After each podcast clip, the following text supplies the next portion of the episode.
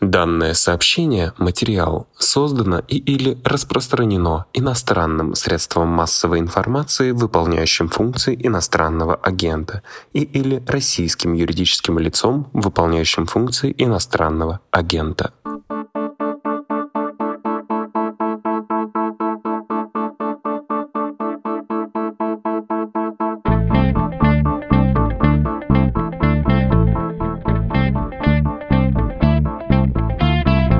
Это уведомление об иноагентстве начитал наш слушатель Никита. Спасибо ему за это. Если вы хотите тоже занять это место, я объясню в конце подкаста, как можно это сделать.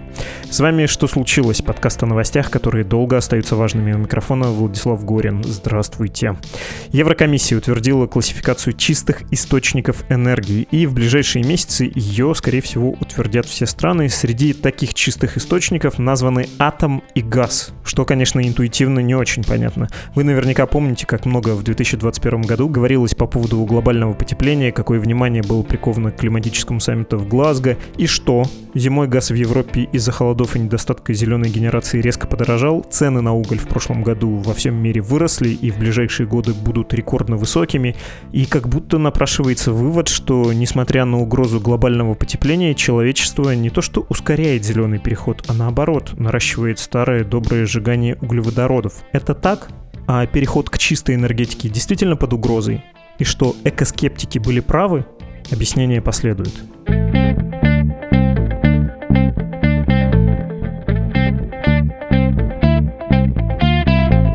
Здесь Марсель Салихов, президент Института энергетики и финансов, преподаватель Высшей школы экономики, кандидат экономических наук. Здравствуйте, Марсель Робертович. Добрый день.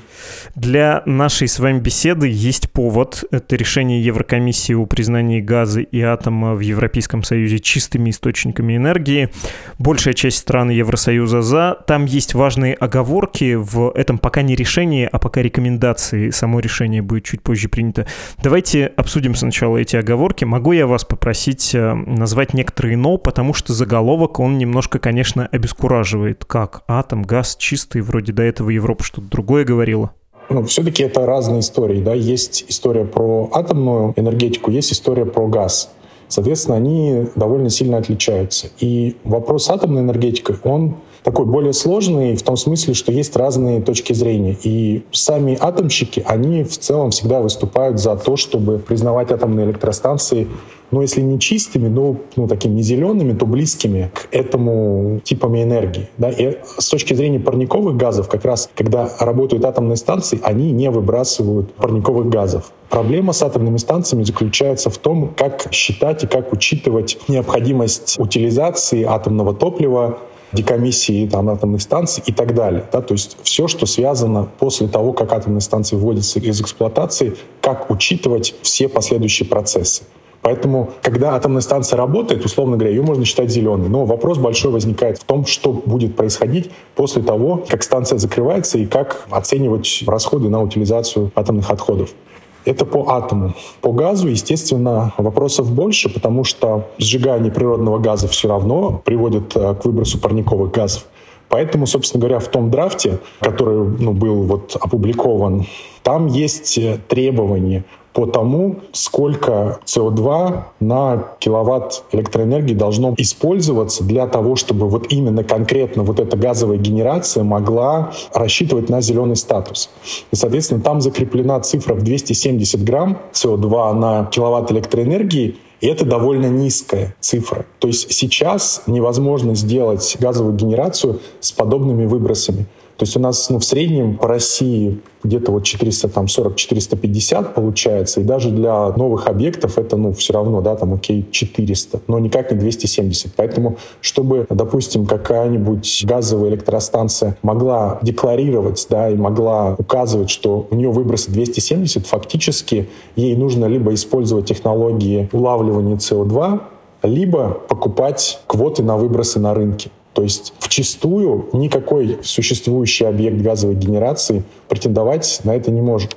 Поэтому, мне кажется, ну, такой большой общественный резонанс, который был связан вот с этой с публикацией, ну, в таком это части, отчасти символический некоторый такой подтекст, что как же так, вот газовая генерация может считаться зеленой.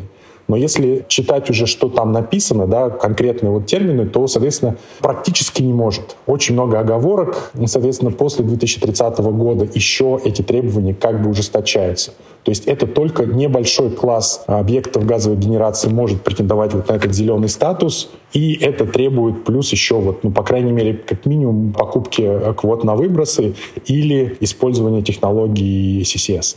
Если я все верно прочел, верно понял и запомнил, там мало того, что вот эти самые 270 грамм на 1 киловатт-час для газовой электростанции, так это еще не значит, что можно строить. Ну, то есть Евросоюз не будет стремиться к тому, чтобы инвестиции шли в строительство такой генерации, если она не замещает более грязную угольную в первую очередь. Там еще написано про 100 граммов э, углекислого газа на 1 киловатт-час, да, что вообще выглядит фантастикой совершенно, пока непредставимо. Ну, то есть э, это пока тоже такая мечта. И я почему спросил-то про атом, почему мы с этого начали, почему эта тема вообще волнует, потому что все это выглядит, безусловно, если в самом далеком приближении смотреть, ну, такой капитуляции перед э, углеводородной энергетикой, признание ошибочности экологической политики. Но это не так. Вот даже глядя на эти оговорки, можно сказать, что никакая это не капитуляция. Я ведь прав? Ну, скорее это просто отражение каких-то дискуссий, которые есть в Европейском Союзе, и позиций разных стран. Ну, понятно, что есть Франция с высокой долей атомной генерации, поэтому Франция всегда будет выступать за то, чтобы полностью, по крайней мере, не криминализовывать атомную электроэнергетику. Ну и если мы объективно посмотрим на ту картину, которая вот складывается в европейской энергосистеме по итогам прошлого года, но все равно есть большие проблемы, когда очень много возобновляемых источников. То есть, когда возобновляемые источники в общей структуре там, электроэнергетики приближаются к 30-40%, все равно возникают проблемы. И сейчас все равно традиционный способ такого резервирования и обеспечения надежности системы, в том числе и в Европе, это тепловые электростанции, которые работают там либо на угле, либо газе. Ну, соответственно, есть атомные электростанции, которые обеспечивают базовую нагрузку. Соответственно, современные технологии там, хранения электроэнергии, они все равно недостаточны для того, чтобы обеспечивать ну, какую-то такую более или менее функционирование там, системы. Не могут обеспечивать резервирование ну, даже там, на несколько часов, говоря уже на нескольких днях когда может не дуть ветер, быть пасмурно и так далее, и так далее. Там много существует ну, технических ограничений, проблем. Поэтому понятно, что сейчас в Европе тоже существуют разные точки зрения по поводу энергокризиса, да, что же делать. Условно говоря, есть точка зрения такая, что нужно сделать некоторый откат, да, то есть отчасти пересмотреть свои устоявшиеся взгляды. И эта позиция, она, ну, там, отчасти может быть близка и к тому, что многие там российские эксперты говорят. Есть другая точка зрения да, о том, что нужно наоборот усилить, да, нужно наоборот еще больше вложиться в возобновляемые, нужно инвестировать в новые технологии. Даже если сейчас этих технологий нету, нужно вложиться в новые технологии, они появятся через там, 10, 15, там, 20 лет, и, соответственно, вот это поможет сделать вот этот энергетический переход. И в Европе тоже идет дискуссия, нету какой-то вот единой точки зрения. Да? Зеленая вся повестка, она в целом ну, более, наверное, близка, более широкому там, кругу и политиков, и граждан. Но есть и альтернативные точки зрения, да, то есть нельзя считать, что все там вот окей за зеленый курс встали и побежали.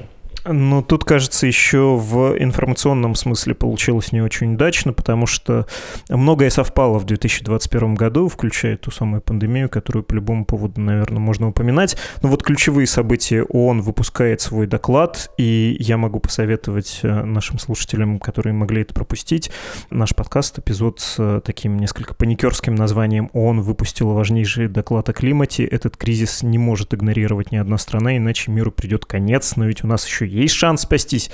Там, в общем, рассказывается про этот доклад, то, что ученые знали и раньше, но благодаря Организации Объединенных Наций это попало в более широкую повестку. Разговор про глобальное потепление и про эту угрозу. Был климатический саммит в Глазго, и ведущие страны договорились, что да, проблема есть, нужно приходить к нейтральности. Та же Европа к середине века обещает это сделать. Но одновременно в 2021 году случилась холодная зима в Европе. Как это, зима, «Газпромец» торжествует. Цены на газ высокие, акции «Газпрома» высокие, дивиденды высокие, все замечательно. Кроме того, случился ренессанс угольной промышленности, экономика мировая стала выходить понемножку из ковида, цены на уголь выросли, и Международное энергетическое агентство выпустило доклад «Уголь-2021. Анализ и прогноз до 2024 года». И там вот до 2024 года обещается только рост цен на этот, э, в общем, грязный, демонизированный да, углеводород. Ну, то есть крайне неудачное стечение обстоятельств для людей, которые ратуют за зеленую повестку, потому что, глядя на уголь и на газ, любой скептик скажет, ага, а мы вам говорили, вот к чему приводят ваши фантазии, когда вы снижаете генерацию и не хотите строить э, северные потоки. Сейчас в какую сторону, на ваш взгляд, клонится, во-первых, дискуссия, во-вторых, ну, насколько справедливо по 2021 году судить о всех сложностях зеленого перехода на годы вперед? Я думаю, что общественное мнение в Европе, оно все равно ну, остается таким как бы прозеленым и гораздо более серьезно воспринимающим угрозу глобального потепления, которое с гораздо большей готовностью воспринимает тезис о том, что необходимо там платить, энергия там будет обходиться дороже, необходимо развивать возобновляемые источники и так далее. То есть ожидать, что произойдет какой-то резкий пересмотр если мы там посмотрим то, что в печати публикуется, да, то, что заявляют политики и так далее, то такого не происходит.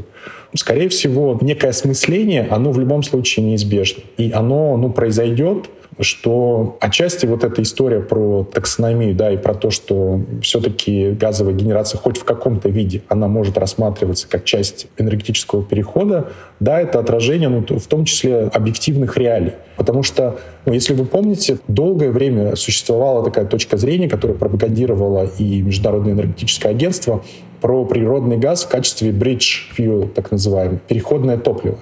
То есть, окей, у нас есть э, грязный уголь, и мы хотим в перспективе от него уйти, потому что больше всего выбросов парниковых газов происходит при сжигании угля. И есть некое светлое будущее, в котором у нас есть возобновляемая зеленая электроэнергетика, которая ну, имеет минимальные выбросы. Соответственно, должно быть некое переходное топливо, да, некий переходный энергоресурс, который вот как раз позволит перейти вот это светлое зеленое будущее. И это была, ну, по крайней мере, еще лет 10 назад конвенциональная, общепринятая точка зрения она постепенно сдвигалась, ну, в первую очередь в Европе, что, соответственно, нет необходимости в использовании газа и нет необходимости вот использования вот этого bridge fuel, что можно сразу же переходить вот на полностью возобновляемые источники энергии. На мой взгляд, то, что происходило и происходит сейчас в Европе, показывает, что все-таки это сделать или очень сложно, или это обойдется достаточно дорого. То есть все-таки есть определенные ограничения, да, как по технологиям, есть определенные ограничения по экономике и так далее. Ну, их невозможно игнорировать, да, их все равно придется принимать во внимание. И, соответственно, все равно, видимо, это такой процесс динамический, да, то есть вот, окей, произошел взлет цен на газ, на электроэнергию в Европе, да, будут приняты, ну, какие-то решения. Соответственно, ну, возможно, и газ не будет так уже демонизироваться, да, все равно там как-то газовая генерация будет сохраняться, потому что сейчас невозможно выводить из э, эксплуатации там тепловые электростанции, потому что если не будет их в Европе, да, то, соответственно, уже будет происходить не просто повышение цен, а будут происходить какие-то блокауты с какими-то непредвиденными вообще последствиями. Я на полях себе запишу про трудности зеленой энергетики и про ограничения, чтобы потом вас спросить, а пока хочется уточнить про атомную энергетику. Вы сказали про это, про эту дискуссию, что на круг она оказывается не такой уж чистой. И понятно, есть опасения, связанные с Чернобылем, Фукусимой и подобными случаями. Почему атомная электроэнергетика не рассматривается в качестве вот этого элемента, который обеспечивает стабильность сети? Генерацию в текущем режиме, когда ветер не дует, увеличиваем производство атомной электроэнергии. Да? Может ли поменяться эта точка зрения? Ну, тем более, вот во Франции есть, Германия после Фукусимы стала избавляться от своих АЭС. В решении комиссии, я так понимаю, написано, что новых АЭС строить не надо, но это, кажется, неплохой тоже вид, хорошо знакомый нам еще по романтике мирного атома 20 века, вид электроэнергетики. А всякие проблемы можно ну, в Россию, в Новоуральск отправить эти хвосты, у Росатома купить, потом им уже отдать. Нет проблем в Европе. А, да, но смотрите, особенность функционирования системы электроэнергетики заключается в том, что атомные станции практически всегда работают в режиме базовой нагрузки. То есть атомная электростанция, она всегда нагружена и вырабатывает какой-то определенный объем электроэнергии, который не зависит и не меняется в зависимости от времени суток, там, от сезона и так далее. Да, потому что технологически использование атомных реакторов, оно оптимально, когда у нас есть постоянная нагрузка. Поэтому в системе, если есть, допустим, атомные электростанции, то они работают всегда. Вопрос, если у нас, допустим, увеличивается доля возобновляемых источников, у которых выработка может меняться каким-то случайным образом, да, в зависимости от температуры, ветра и так далее, и так далее то, соответственно, всегда должно быть какой-то тип генерации или какой-то резервный источник, да, который при необходимости сможет увеличить свою выработку. Атомные электростанции, они по умолчанию не обладают такой возможностью. Они всегда вот работают и работают. Если не хватает, то атомная электростанция, она не может увеличить выработку в течение нескольких часов да, или в течение нескольких дней. Поэтому это должен быть еще кто-то другой. Сейчас эту функцию, как правило, выполняют тепловые электростанции, да, которые могут, мы загрузили в них больше угля, больше газа, и, соответственно, в течение там, нескольких часов смогли нарастить выработку электроэнергии. В будущем считается, что появятся технологии сохранения электроэнергии, да, различные батареи там, и так далее, и так далее, которые позволят уйти от использования тепловых электростанций. Но сейчас такого нету. Да? Сейчас практически такого, ну, даже в Европе нету, не говоря уже там о каких-то э, других странах. Вот. А что касается вообще роли атомной энергетики в энергетическом переходе, даже среди европейских стран есть разные позиции по этому поводу. Да, есть позиция Германии, которая выводит атомные электростанции из эксплуатации и, соответственно, планирует полностью отказаться от атомной электроэнергетики. Да, есть позиция Франции, в которой АЭС составляет основу электроэнергетики, и Франция не планирует от них отказываться. В России мы считаем, что у атома достаточно должна быть большая роль. То есть романтика 60-х, ну, наверное, основывалась на том, что все-таки у нас появится много атомных электростанций, которые позволят полностью отказаться от ископаемых видов топлива. Но это тоже так работать не будет, да, потому что все равно атом не может даже теоретически полностью все заменить, или, по крайней мере, эта система будет работать неэффективно. Потому что мы знаем, что потребление электроэнергии, оно имеет сильную даже дневную сезонность. Люди ночью спят, не потребляют электроэнергию. Соответственно, если у нас есть куча атомных станций, которые работают постоянно в режиме базовой нагрузки, они вырабатывают лишнюю электроэнергию ночью, которую некуда девать. Да? И в частности, особенность европейской системы в том, что французские атомные станции ночью, они, условно говоря, готовы отдавать электроэнергию бесплатно в соседние страны, потому что ее просто ну, некуда девать у них есть хотя бы такая возможность. Да? Если предположить какую-то изолированную систему, в которой такой возможности нету, ну просто вы тратите ресурсы, которые ну, никак не используются, и это просто экономически не очень оправданно. Справедливо, и да, школьная, конечно, ошибка. Это была про переменность действия АЭС. Хочется поговорить еще про один момент, э, который как раз на полях был записан, про ограничения, которые существуют для зеленой энергетики. Я, признаюсь, себя экспертом, конечно, не считаю, и разговаривая с специалистами, я доверяюсь им, как правило. Например, у нас был эпизод э, с Виталием Казаковым, экономистом, суть которого сводится к тому, что, ну, в общем-то, технически есть возможность уже внедрять эти технологии. Они состоятельны, они рентабельны, и остается только построить индустрию. Какие-то вещи еще не доделанные технологически будут доделаны при тиражировании и при обкатке, собственно, этих технологий. Какие вы видите ограничения? Вот скептическое зерно в чем состоит? Действительно, если мы посмотрим на себестоимость текущих там проектов да, в сфере солнечной электроэнергетики либо ветровой электроэнергетики, то себестоимость проектов, она в целом сопоставима с тем, что наблюдается для объектов на ископаемых видах топлива.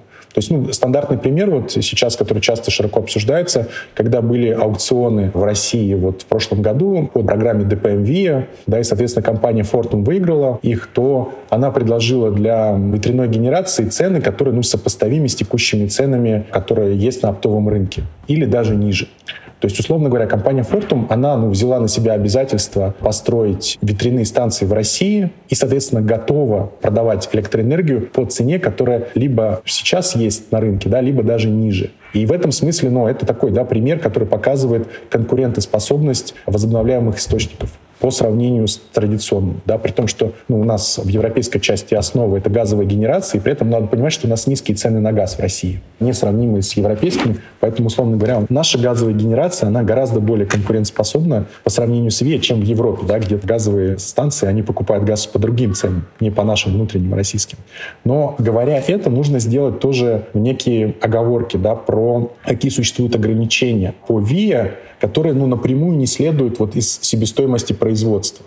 Важный момент, когда система электроэнергетическая, которая функционирует с высокой долей возобновляемых источников энергии, возникают дополнительные требования на сеть. Потому что одна ситуация, если у нас есть, допустим, крупная электростанция тепловая, которая генерирует много электроэнергии, да, и, соответственно, наша сеть линии электропередач, она может, условно говоря, отходить от одной крупной станции и, соответственно, быть довольно компактной, оптимальной там, до крупных пунктов потребления, там крупные населенные пункты, крупные промышленные объекты. Другая ситуация возникает, если много существует вот разных разбросанных объектов. Здесь у нас небольшая ветряная станция, там у нас солнце и так далее. И все это разбросано территориально. Это означает, что сеть должна быть гораздо более развитая да, и гораздо более соединенная. То есть нельзя только полагаться на какие-то крупные лэп. Должны быть еще различные переходы и так далее. Сеть у нас становится гораздо более разрозненной. Что это означает? Это означает дополнительные инвестиции, дополнительные расходы, которые необходимо сделать в том, чтобы расширять, модернизировать сети.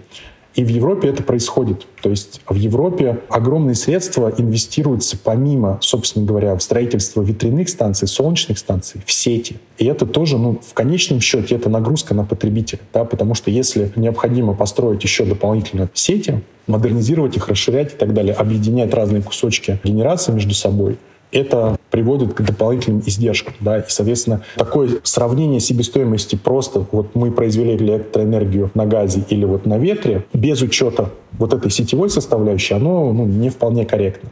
И второй момент, он связан с резервированием, да, как раз, что у нас всегда должен быть какой-то резерв. И, соответственно, система, она всегда устроена, что системный оператор, который отвечает в целом за управление системой, всегда должен иметь резерв. Что если, окей, у нас где-то выработка снижается, мы должны иметь возможность кем-то это заместить.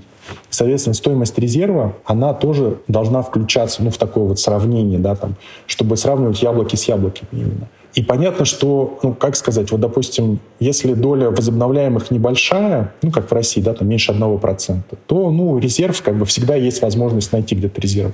По мере того, как доля возобновляемых увеличивается, вопрос резервирования, он становится, ну, такой все более важным. И в Европе он как раз ну, важен, потому что уже доля возобновляемых очень высокая. И, соответственно, нужно понимать, за счет чего происходит резервирование. И если нету какой-то платы, да, или там какого-то экономического механизма того, чтобы стимулировать все равно сохранять тепловые электростанции в резерве, то тогда это будет ну, снижать надежность системы. Да, что если компания закрывает тепловую электростанцию, потому что это и убыточно, да, из-за того, что просто она при текущих ценах не выдерживает конкуренцию с ВИА на горизонте там, не знаю, нескольких лет, но при этом у нас возникает какой-то, не знаю, зимний период, когда не хватает сольчной электроэнергии, и система приходит в коллапс. Да?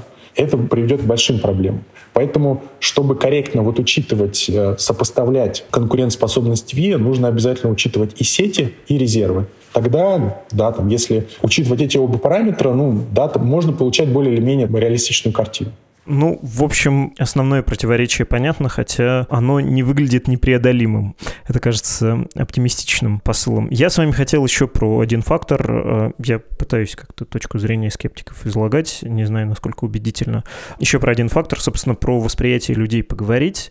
Ну, то, что нам сейчас предстоит, как популяции, как человечеству, выглядит очень нетипичной проблемой. Все-таки все наши предыдущие большие перемены на Земле, они были выгодны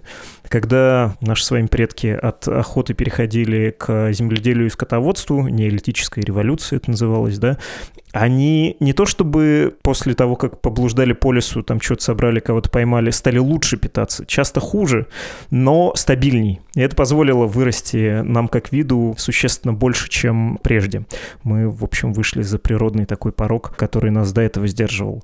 Когда случилась индустриальная революция, это было тоже многим выгодно. Заработали и те, кто, ну, в случае с Англией, огораживание произвел, согнал крестьян с земель, стал выращивать овец шерсти, да, производить и потом ее перерабатывать. Выиграли, в общем-то, и крестьяне многие, понятно, выиграли фабриканты, выиграли купцы и плюс колониальная система. Все это было довольно выгодно и про крестьян, несмотря на то, что мы знаем про вот эти картины совершенно ужасного индустриального быта, и нам кажется, что они были несчастнее, чем пейзане, живущие на лужках. Это не совсем так. В той же России еще в 20 веке фабричный рабочий в глазах крестьянина был таким немножко халтурщиком. Слишком хорошо живет, слишком тоже стабильно, доход высокий и нет постоянной угрозы голода, например, да. Это была довольно выгодная система. А сейчас нам предстоит вызов в общем-то, нетипичный. Нам как бы предлагается выбор. Вы должны из-за какой-то гипотетической угрозы, которая, скорее всего, по вам не ударит, а ударит по вашим детям и внукам, заплатить уже сейчас и отказаться от действующей, работающей, хорошо работающей, налаженной системы производства энергии, ну или, например, еды, да, от дешевого мяса, в пользу чего-то более дорогого и не факт, что более во всех смыслах э, удобного и вкусного. Как вам кажется, насколько важен этот фактор и сыграет ли он еще с нами всеми злую шутку, если брать особенно в расчет не только Европу, но и Китай, Россию, развивающиеся страны? Я согласен с вами, да, что это сильно нетипичная история по сравнению с тем, что происходило раньше, как развивалась цивилизация. Да. С одной стороны, последствия, да, как вы верно заметили, что бы мы сейчас ни делали, в ближайшие 20-30 лет ничего не изменится. Даже если мы все перестанем есть, не знаю, мясо, перестанем летать на самолетах и так далее, да, концентрация парниковых газов в атмосфере, она все равно будет увеличиваться. И что бы мы ни сделали, оно там произойдет где-то там когда-то в будущем, да, это скорее касается уже следующих поколений. Другой момент связан с тем, что с точки зрения вот использования энергии цивилизация развивалась, что плотность ну, использования энергии, она возрастала. То есть в килограмме угля одна концентрация энергии, да, там переход на нефть и на углеводороды, он просто увеличивает эффективность использования единицы там, энергоресурса.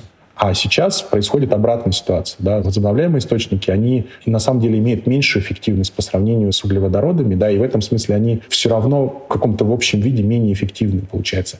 Мы, мы готовы на это пойти, чтобы у нас э, не было выбросов парниковых газов.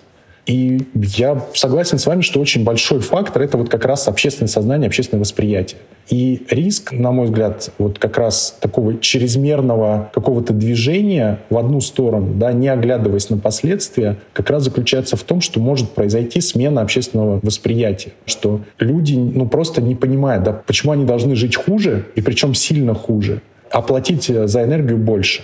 То есть все равно надо понимать, что если мы двигаемся по этому пути, если мы серьезно воспринимаем угрозу глобального потепления, то стоимость энергии должна возрастать. Развитие технологий, оно позволит скомпенсировать это, но все равно энергия будет обходиться больше.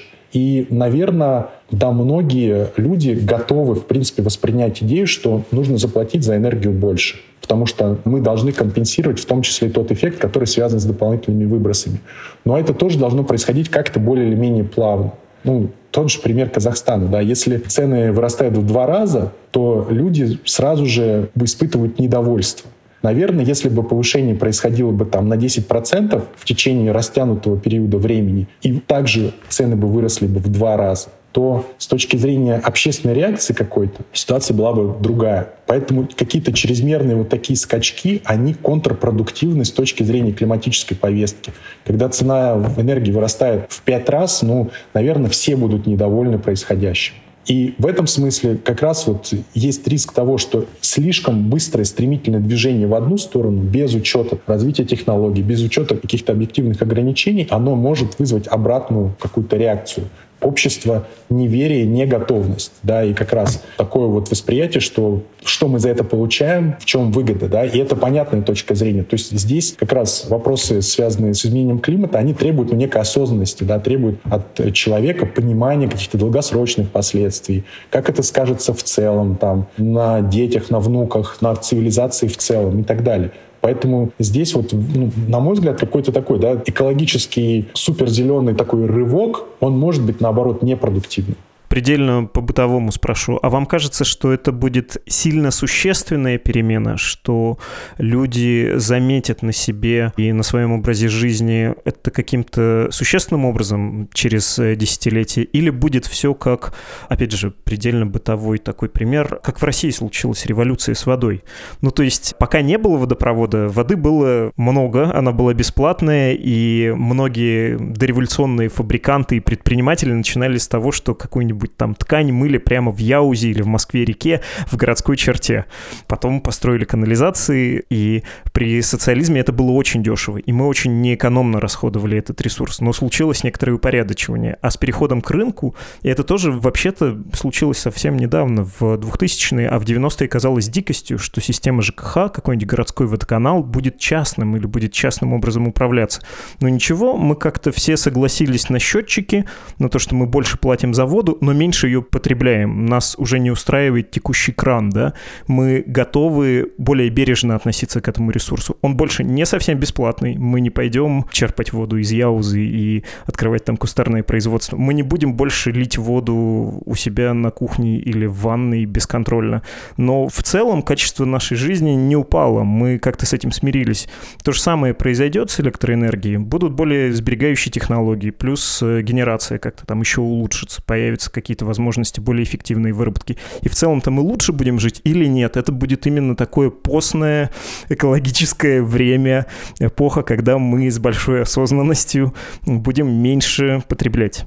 Ну, я думаю, что как раз взгляд такого оптимиста зеленого, да, он заключается в том, что технологии появятся, стоит только подождать, да, и, соответственно, мы будем жить лучше. Но, мне кажется, это все равно такой супер оптимистичный взгляд. И пока ну, все равно есть ограничения. Может быть, так оно и произойдет, но это не видится как вот стопроцентно достоверно.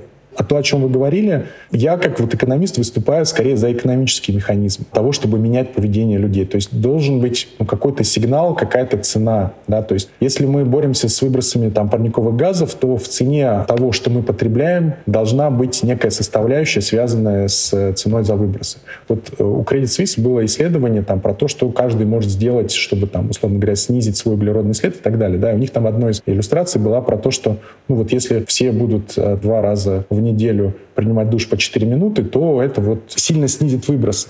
И, как сказать, можно, ну, не знаю, проводить рекламную кампанию, да, какую-нибудь, допустим, и говорить осознанное потребление, давайте мы все подумаем о нашей планете, давайте мы подумаем и так далее, и так далее. На мой взгляд, это не работает. Работает вот как раз, ну, да, если вот эта экономическая активность, да, это какое-то ну, потребление какое-то связанное, в том числе с выбросами, в цене должна быть включена составляющая за выбросы. И если мы, допустим, говорим о том, что потребление там говядины, оно связано с гораздо большими выбросами, чем там потребление курицы, допустим, то ну окей, пусть в цене говядины будет какая-то составляющая, связанная с выбросами, да. Соответственно, человек, если он покупает стейк, он знает, да, что, ну, да, он заплатил за него, может быть, он заплатил чуть больше, там, на 20% больше. Но, соответственно, вот эти 20% они используются для того, чтобы компенсировать, да, на то же развитие технологий каких-то, да, или улавливание, или еще что-то и так далее. Но, соответственно, чтобы у нас были максимально распространены экономические стимулы ценовые, да, чтобы все было ну, максимально, да, то есть если кто-то платит очень много, а кто-то ничего не платит, это тоже несправедливо. Если предположить, да, теоретически, что, ну, не знаю, все граждане всех стран платят какую-то составляющую, которая используется для того, чтобы ну, снижать выбросы. Если это распространить на всех и на все виды деятельности, то на самом деле вот эта такая нагрузка, она получается не очень большая. Если на кого-то только на одного навалить, то это неподъемно. Поэтому нужно, ну, мне кажется, двигаться вот скорее вот, вот в такое, что все должны готовы заплатить, но немного, да. И это максимально широко распространено среди всех. Ну, как-то вот так. Спасибо большое. Очень интересно было. Спасибо. Мы говорили с Марселем Салиховым, президентом Института энергетики и финансов.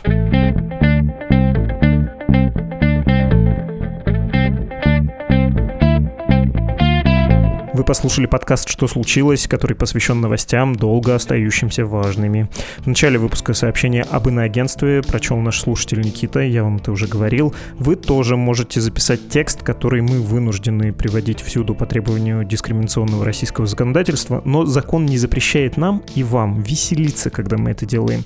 Можно же превратить эту, казалось бы, казенщину в наш общий с вами забавный досуг. Так что смело записывайте слова «данные», «сообщение», «материал», «создано», «распространено» и присылайте нам на почту подкаст собакамедуза.io. Есть только три условия. Во-первых, нужно найти нешумное помещение. Во-вторых, с начиткой хорошо бы уложиться в 15 секунд дольше надоедает, а короче нельзя по букве закона. Ну и третье условие — текст нужно прочесть целиком, и именно так, как он в любой медузовской заметке приведен, без изъятий и добавлений. Это тоже требование закона. Ваши звонкие голоса — это важно, но звон ваших монет и шелест ваших купюр — это тоже часть наших с вами отношений. Медуза живет на ваши пожертвования. Да-да-да, ваши деньги — это то, без чего издание не может существовать. Простите, что часто повторяю, но это так. Оформить перевод нам всегда можно на странице support.meduza.io. Подкаст «Что случилось?» — это я, Владислав Горин, редактор и продюсер Лора Суслова, автор музыки Виктор Давыдов. До встречи!